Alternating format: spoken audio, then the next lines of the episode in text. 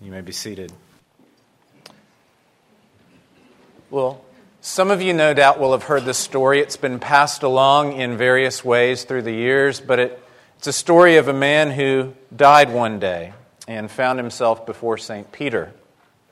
And as St. Peter welcomed him in to the pearly gates, he paused and raised a question, a protest uh, before the saint. Uh, he said, Why am I here?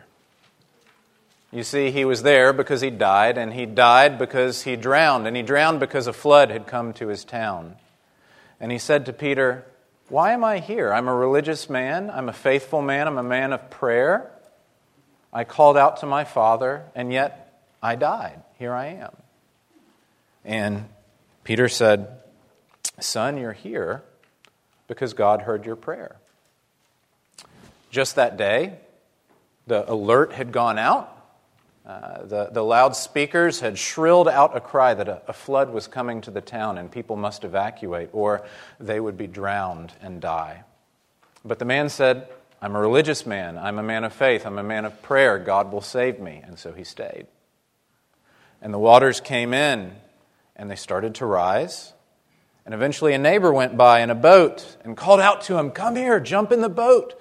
The waters are rising. You will drown and you will die. And he said, But I'm a man of religion. I'm a man of faith. I'm a man of prayer. God will save me. And he stayed. And the waters rose, and he had to move up to his roof. And there was no one in sight. And eventually, a helicopter came from afar, and they lowered the ladder and they spoke out over the loudspeaker and they said, The town is flooding. Grab hold of the ladder and climb aboard, or you will drown and die. He said, I'm a religious man. I'm a man of prayer. I'm a man of faith. I've called out to God. God will save me. And he stayed on his roof. Well, the waters rose, and he drowned that day, and he died and found himself before St. Peter. And so when he asked this question, this protest to St. Peter, Why am I here? Peter said, Look, we sent you a loudspeaker and a boat and a helicopter. What are you doing here? Right? We often expect that if God is going to be involved, if God is going to be of help, it's going to be extraordinary. It's going to be spectacular. It's going to involve the heavens tearing open and a voice screaming down. It's going to involve pyrotechnics and all sorts of amazing, miraculous things that will be so apparent and so obvious. We often expect that God is a God of grace and God will be a God who delivers us, but we have all sorts of assumptions about what that'll look like. And oftentimes that shapes our experience of the Christian life. Uh, I think about Becky, who just took vows this morning and joined the church, and what the care and the grace that God will provide to her and to all of us, us who are numbered amongst his saints how will we receive grace for this day, for this week, for this year, for this decade, for, for those to come? Will we be looking for miraculous moments where God, out of nowhere, seems to somehow intervene, stopping the laws of nature, as it were? Or will we find sustenance and strength in other ways? And I think this text says something. It addresses a pastor first, Paul writing to a younger pastor in training, his beloved child Timothy. But in addressing this pastor and in overhearing that conversation, you and I can learn something not just about the ministry or about the minister, but about the Christian life. And in particular, about what I'll call the extraordinary mundane nature of God's grace. Grace that comes to you and I each and every day in myriad ways.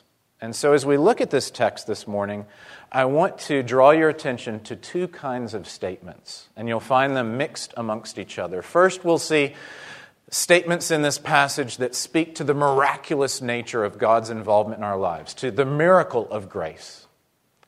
But secondly, we'll see in a variety of ways how that grace takes very ordinary form in most every day of our lives. And we'll see how the text describes the mundane nature of grace's path.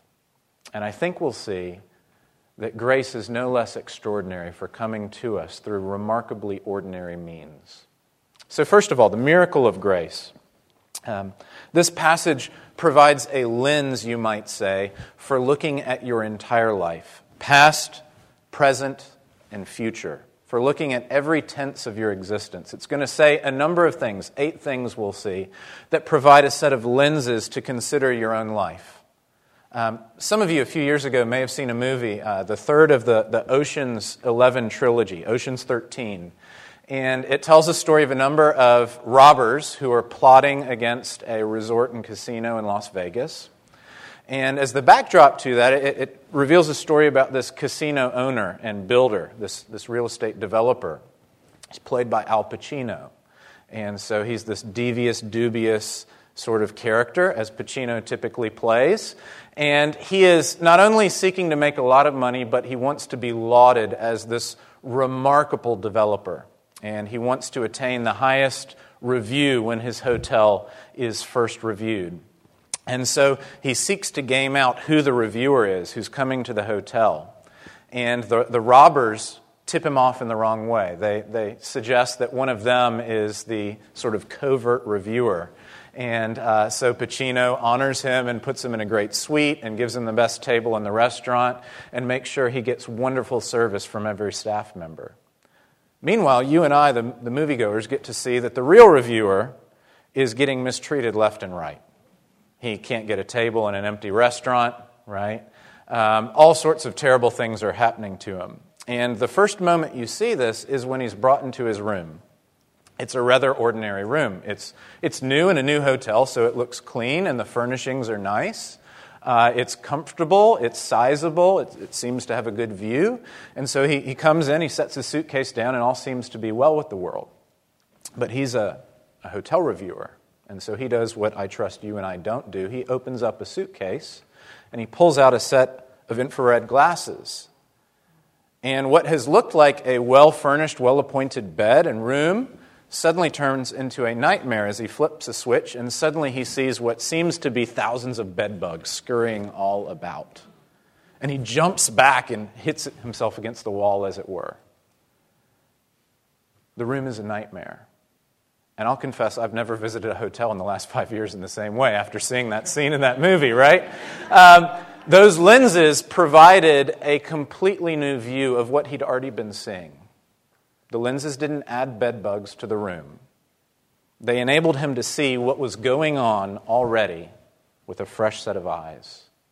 And I want to suggest, in a variety of ways, that's what this text does. It shows you what's already going on in your past, what's already going on in your midst in the present, what's already going on in God's promises for your future to come. And while it addresses uh, one pastor speaking to another, Virtually every statement is something that could be extended to every Christian man and woman in their own way. And so I want to simply highlight, we won't linger over any of them, but I want to highlight eight statements we see in this passage of God's involvement in our midst so that we can have lenses to be alert to it. If you look at verse 6, you see here a statement that uh, Timothy, has received the gift of God. For this reason, I remind you to fan into flame the gift of God, which is in you through the laying on of my hands. That God has gifted him, or, in other words, graced him. God has offered undue, unmerited favor to him through the laying on of hands that set him apart. And you read on to verse 7, and we're told that in that gifting, God gave him a spirit not a spirit of fear, but a spirit of power and of love and of self control. And so, to his natural sort of disposition to be fearful, to be anxious, to be worried, to be constantly scoping out what's coming your way because you don't know how the story is going to end, he's given a spirit rather that is one of strength and power. And that enables him to control himself and to love and serve others, not worrying about himself so much. The Lord has changed his very spirit or disposition, we're told there. And you read on in verse 8. We're told here that he's able to endure suffering. Apparently, he undergoes a number of struggles, a number of difficulties of a variety of forms, but he's able to underdo, undergo and endure that suffering by the power of God. Probably a reference to the Holy Spirit. who's often referred to as God's power or God's might in our midst. That by the Spirit's power, He is capable of not being stoic, not being unaware of pain, not being uh, harmed by the mistreatment of others. He doesn't somehow become someone with steel skin, but he becomes someone with resolve. And he's enabled to endure amidst real pain, real heartbreak, real difficulty, real trials. Not because he's somehow superhuman, he's not the man of steel, but he's the child of God indwelt by the Holy Spirit. He's given God's power. And we read on into verse 9 that same Holy Spirit is the one who we're told saved us and called us to a holy calling, right? That he not only redeems us from our sins, but he enlists us in his mission. And so, in Jesus Christ and by the Holy Spirit, we're not only given forgiveness and justification, but we're given a task and a job. We're given purpose and meaning because we're not simply given his holiness, we're given his holy calling, right? Every Christian, irrespective of what job you think you might have, what sort of uh, course of study you might undertake in school, all of us should know our calling because God has called us to a holy, set apart, unique calling of following Him, of spreading his name and praise abroad. That's a gift from the Holy Spirit who saved us and called us in that way. We see in verse 9 also that he did this because of his own purpose and grace which he gave us in Christ Jesus before the ages began. In other words, God didn't identify Timothy as an up and comer and say, I'd better get, I'd better get him on my team. God didn't somehow choose you because you showed promise or because you showed remarkable potential. God didn't somehow enlist me because I had a track record of proven worth and of obedience. Rather, God says here that He gave us all of this before the ages began, and He did it because of His own purpose and grace. That his choice and His love, His election and His grace precedes us. And it doesn't just precede us, but it goes against the grain of what we might be otherwise do. It is gracious and free. It's not acting in response to us or acting in accord with our worthiness. Right? It rather cuts against the grain of the fact that it's incongruous, it's odd. If you look around, we're nice enough folks, I suppose, but we're not probably those that we would choose to be given a task to, to spread the word that will change the world. And yet, that's the remarkable gift of the gospel that Paul commends to Timothy here, that he reminded the Corinthians of in chapters 5 and 6, where he said, Not only are you a new creation in Christ and reconciled to God through the sin bearing work of the Son, such that you're the righteousness of God, but in him you're ambassadors for Christ and you're fellow workers with God as he says in 2 Corinthians 6 1. That's a, a remarkable, strange choice of God, but it's a sign of His glory and His grace that He wants to show His strength through our weakness, and that He spreads His love to us through His election, not through our worthiness, through His grace, not through our merit. And as we read on, we see in verse 11, Paul speaking of himself now, not of Timothy, but, but stepping back and speaking even of his own calling. Maybe Timothy's being chosen out of God's kindness and mercy. Paul's an apostle. Paul's the apostle. Surely he deserved this.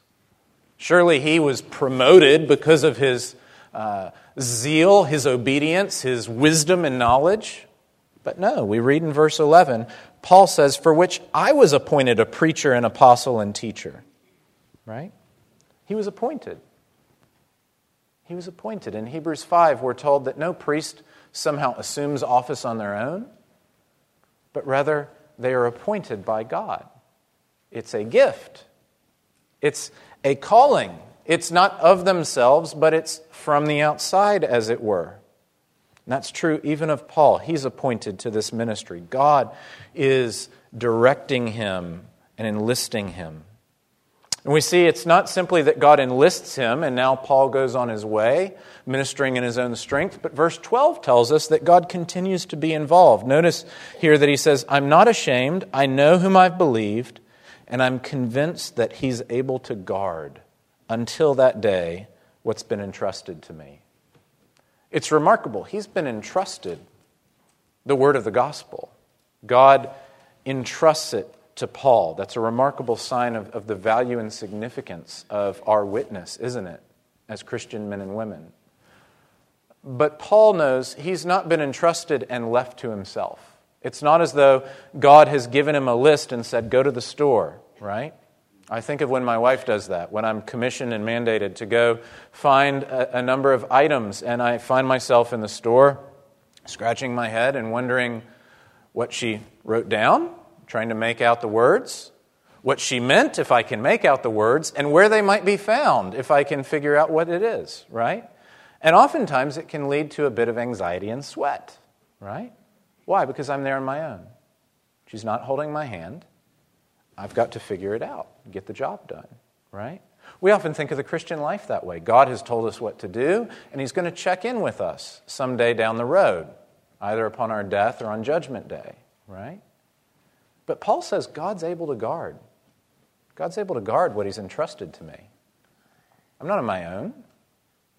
I do have remarkable in integrity and value as a child of the king, but I'm not autonomous. I'm not alienated.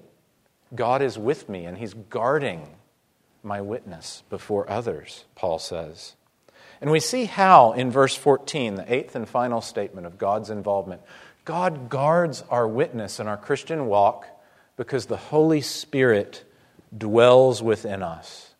In fact, we guard the good deposit, what's been passed on, the rule of faith and the rule of love, how we're to believe, how we're to hope, how we're to care for others. We preserve that, we protect that in fidelity by the power of the Holy Spirit. Not just a spirit who's outside, who we could look to or call upon, but a spirit here who we're told dwells within us. He abides, He remains. He's not one who comes and goes. He's not one who can somehow be screamed at or summoned from afar. He's already there. He's more involved than even you or I are. He's in the midst of us, in our very selves. And He's there to strengthen us that we might be guarded, we might be kept, we might be preserved amidst these struggles and difficulties and trials and temptations. And so, in these eight ways, Paul is giving you and me lenses to see God in the past, electing us, saving us, giving us a calling, God in the present, guarding us and keeping us, indwelling us by his Holy Spirit, God in the future, who has not only given us the task and the end to which we walk, but is able to guard us and keep us to that end. And so, the first thing we see in this text, I think, is a remarkable reminder of the miracle of grace that you have never entered an ordinary day. You've never encountered a situation that is simply mundane, but that God's grace and God's involvement is constantly in your midst. And yet, the text says more, and the Bible says more.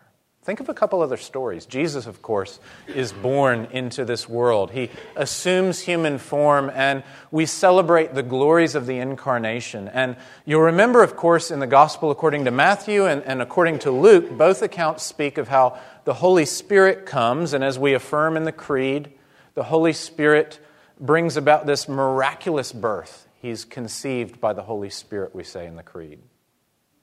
And yet, notice we go on in that creed to say what the Bible also says He's born of a young virgin, born of the Virgin Mary.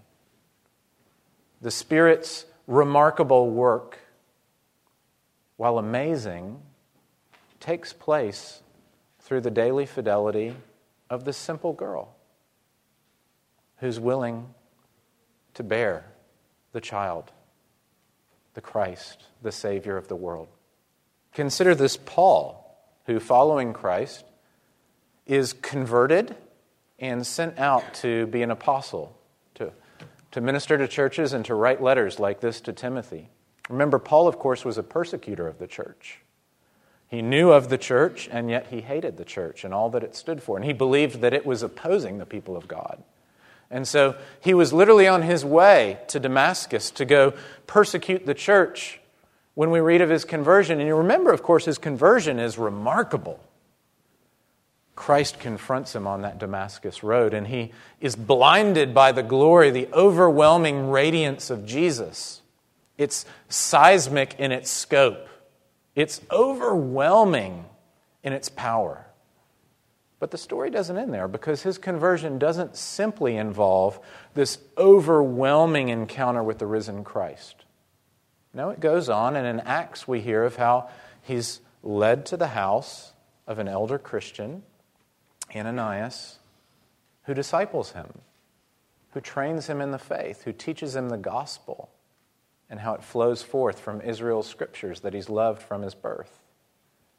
The radiance and glory of the spectacular is paired there with the mundaneness and ordinary character of friendship, of Christian witness, and of love, one person to another. Notice how we see that here as well. How we see the mundane shape of God's miraculous grace. We see it first in verses 3 to 7, that first paragraph, where it's described in terms of the life of the family, what we would call the, uh, the hereditary family. You see Paul speaking of himself in verse 3 I thank God whom I serve, or it could be rendered whom I worship, as did my ancestors. In other words, Paul's noting that while he had to be confronted by Jesus and he had to be trained by Ananias, he nonetheless was schooled in the scriptures of God and God's people, and he was reared in the worship of God by his ancestors. He was in a family, as many of us can be grateful for, where God's name was praised, where God's scriptures were revered, where God's commands were treated as our instruction and our pathway. And so he commends his family as a conduit of God's grace in his own story. He owns the fact that his faith is that of his ancestors, and that's no small thing. But notice it's not just Paul, it's Timothy as well. For he notes in the following verses here, as we read in verse 5, that his sincere faith is the same faith that dwelt first in his grandmother Lois and then in his mother Eunice and is, Paul sure, dwelling in him now also. Right? Notice it's the same faith. Three generations described there. Timothy experiences God's glorious grace through the channels of care and love, of compassion and kindness from those who are closest to him, from grandma and from his mother, right? Who have taught him from the earliest of days how to praise God, how to receive God's grace through Christ Jesus, how to follow God as He calls to us in His Word, how to pray at all times and in all ways before the Father of all heaven and all earth. And so we see here in verses 3 to 7 how family is such a typical and ordinary context for the passing on of God's grace. But of course, many don't have Christian families. Many don't have environments where they're reared, where God's name is honored, where God's word is trusted. And so Paul goes on. And as you look at verses 15 to 18, he speaks of a deeper family, a family that our earthly families only point to, the family of God's people, the church.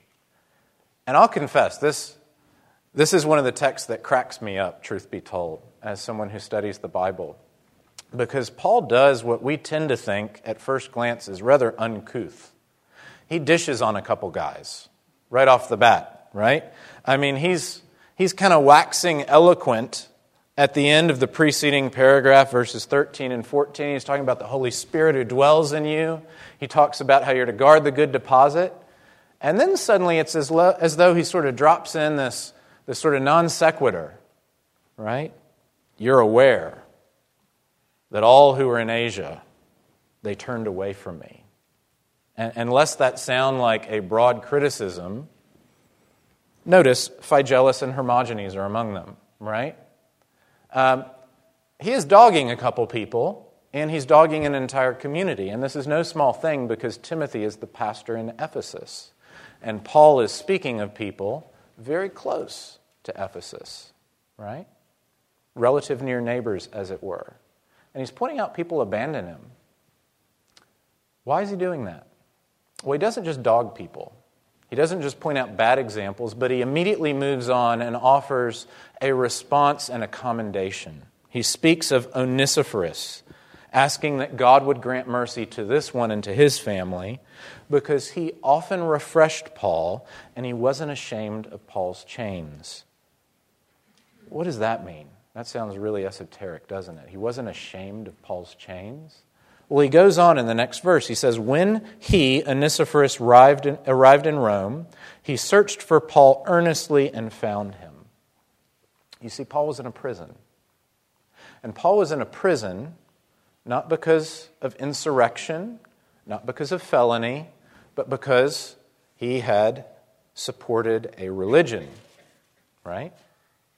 He was imprisoned for his religious beliefs and practices. You'll remember in Ephesus, he had been brought before the authorities. And he had declared eventually that he was a Roman citizen, and so they must take him to Caesar. And that's how he finds himself in a Roman prison. Ancient prisons are very different from prisons here in Florida. They did not share our convictions about cleanliness and care, as it were. They did not share our convictions about watching out for and providing for those who are in prison. In ancient Rome, if you're imprisoned, you will not eat unless someone from the outside brings you food. Right? It's a rather simple way to sort of balance the budget, as it were. Well, Paul's not near home, he's in Rome. Family are far away across the Mediterranean. Who's going to bring him a brown bag lunch that day? The church. But here's the catch if people who don't look like him, if people who don't look like brother or sister or mom and dad show up day after day after day providing him food, people are going to start asking the question why are you here and why are you caring for this man? We see the same dynamic in the letter to the Hebrews in chapter 10, where the author commends that congregation for identifying with those who've been imprisoned in other words, they've been willing, they've been bold enough to go care for Christians who were imprisoned, knowing that it put them in jeopardy as well. And apparently, Onesiphorus is an example of that. He wasn't ashamed of Paul's imprisonment, of his chains. And so, as soon as he got to Rome, he sought out Paul to go care for him, to go encourage him, and yes, to feed the man, right? That's an example of the way the body, the church, our ultimate family ought to work. Just as Phygellus and Hermogenes and the others in Asia, they're an example of how it shouldn't work because they refused to identify with Paul. They refused to meet him in his troubles. They refused to provide for him where he was in need. They pr- refused to count it more significant to care for him than to be safe from the eyes of Rome. And so, what Paul's really getting at here is the way in which grace is ministered through the body of Christ and through our care for one another. Not in ease, but in times of difficulty. Not in situations where we know the result, but in times where we may well be putting ourselves in jeopardy with the kind of lavish love that we show to others, with the kind of self sacrifice that we put forward for the betterment of our brothers and sisters. And so you may have a remarkable earthly family who you can view as a, a conduit of grace. But you may have to look to this, to those around you today. Because God gives each and every one of us, as we're united to Christ, a union with one another. And God allows grace to flow from brother to sister and from sister to brother. And Paul commends those who are willing to be instruments of grace in the ongoing monotony of our need our daily, weekly, yearly need. Consider his situation. He's a prisoner. Nothing is more monotonous and mundane than the life of a prisoner. You're there. Your schedule is open, right? Life is uncluttered, if ever it were, right? And yet you constantly have need. He needs food this day and tomorrow and the next day. What a picture of Christian care and nurture, providing regular, ongoing, persevering, mundane need, mundane and ordinary provision for a brother who's in a situation of difficulty. And that's the way God's grace goes and encouragement flows from one to the other. And so, Paul here wants us to have eyes to see, lenses to see through God's Word, the way in which our lives are lavished with grace. But he also wants you not to fall foul of the fallacy that suggests that God's grace always takes remarkable form. You know, if you read the Pentateuch, you know, of course, that God can speak to you through the mouth of a donkey. God is Lord, He's King, He's sovereign, and in His majesty, He can address you from the heavens or through a barnyard animal. And yet, you and I know, reading God's Word, that if you want to hear from God and be encouraged and guided by God, you do well not to go to the barnyard this afternoon, but to open His Word, where He promises to meet you. We speak of what we call means of grace, ordinary practices that God has promised to bless. And that's what Paul is commending to his brother Timothy and to you and to me as well. That we remember our need for grace, but we not somehow delude ourselves into thinking that it doesn't come through the ordinary and that it doesn't employ means to reach us. You know, I think sometimes writers perhaps appreciate the reality of grace and beauty in the ordinary more than the rest of us. I think of Gerard Manley Hopkins, the remarkable poet and writer, who spoke of how Jesus Christ plays in 10,000 places, speaking of how he shows up in dramatic form in all manner of situations, and how he brings life and light and glory and beauty and power and strength through a million and one different means and instruments of his grace and his care. Or I think of the contemporary writer and Christian Marilynne Robinson who at the end of her Pulitzer Prize winning novel, Gilead, speaks through the mouth of an aging, soon to die pastor, writing to his son, that the world is lit up like transfiguration. Only who would have eyes to see it? It takes courage to see the world, the world as it is, lit up like transfiguration by the presence of God, by the grace of God, through the neighbor, through the mother, through the deacon through the church member down the pew from you. As we think about grace, we think about God. As we think about grace, we think about God involved in our midst. As we think about grace, we think about God involved in our midst to bring us to glory eventually through Jesus Christ and by the power of His Spirit. But that doesn't mean that we stop thinking about where you'll be this afternoon and whom you'll be amongst and what you've got to do. No, because God's grace and God's power is so strong, it is so mighty, and it is so loving and merciful that it actually reaches into your everyday experience. You know, we just celebrated the events of Holy Week, and I'm reminded time and again throughout that week of the remarkable glories and graces of it, as well as just the exceedingly mundane details.